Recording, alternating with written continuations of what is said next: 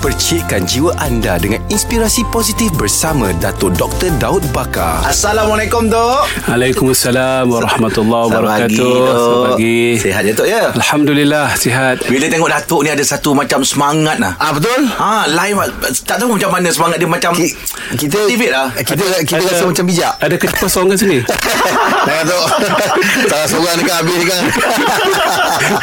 Okey Tok Kita bercerita tentang kejayaan Buatkan seseorang itu sombong Tok Saya rasa yang ini uh, Bukan semua Tapi segelintir lah Tok kan. Uh, Ada seseorang tu Bila dia dah berjaya Sifat sombong Sedikit demi sedikit uh, ada timbul dalam dirinya tu. Kenapa ada perkara berlaku macam ni tu?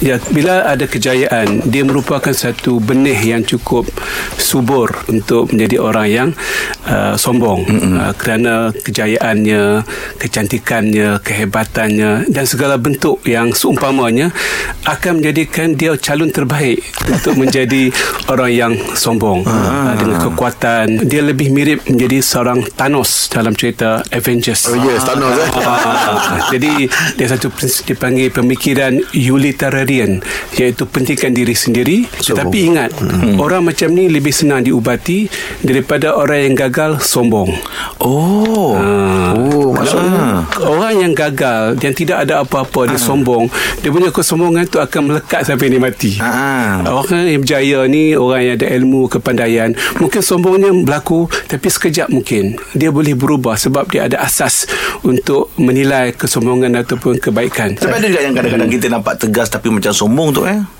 Dia, dengan sombong ni macam mana tu? Dia ada uh, Uh, I think ketegasan satu sifat yang baik. Hmm. Jadi kita jangan salah faham pula. Ha. Dia tegas kita kata dia tu sombong. Ha. Sombong dia um, kecilkan diri kita, dia menghina kita. Ada sikit unsur kehinaan hmm. dan bukan unsur membetulkan kita. Hmm. Macam ibu dan ayah kita kena tegas. Ah, betul. Dia kena marah kita macam nampak kesombongan.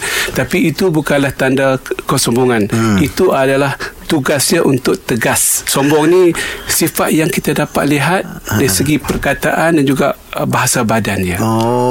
Uh, Bahasa badan itu uh, bila Qarun dan juga Firaun dengan Nabi Musa kan Hmm. jelas bahasa badannya. Dia kata oh, Tuhan kamu di atas. Okey, saya akan bina tangga sampai ke langit. Oh. oh dia sombong kan. Saya akan sampai ke langit. Kata Firaun, akulah Tuhan yang paling tinggi. Hmm. Uh, Nabi Musa kata ada Tuhan. Ya ada Tuhan tapi aku lebih tinggi daripada Tuhan kamu.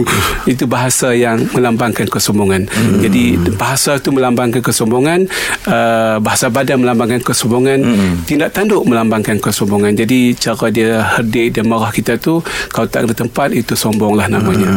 Allah Astagfirullahaladzim Masih Tok? Ya. Rakan Inspirasi bersama Dato' Dr. Daud Bakar setiap Isnin hingga Jumaat jam 6.45 pagi bersama Jeb, Rahim dan Angah di Pagi di Sinar menyinari hidupmu.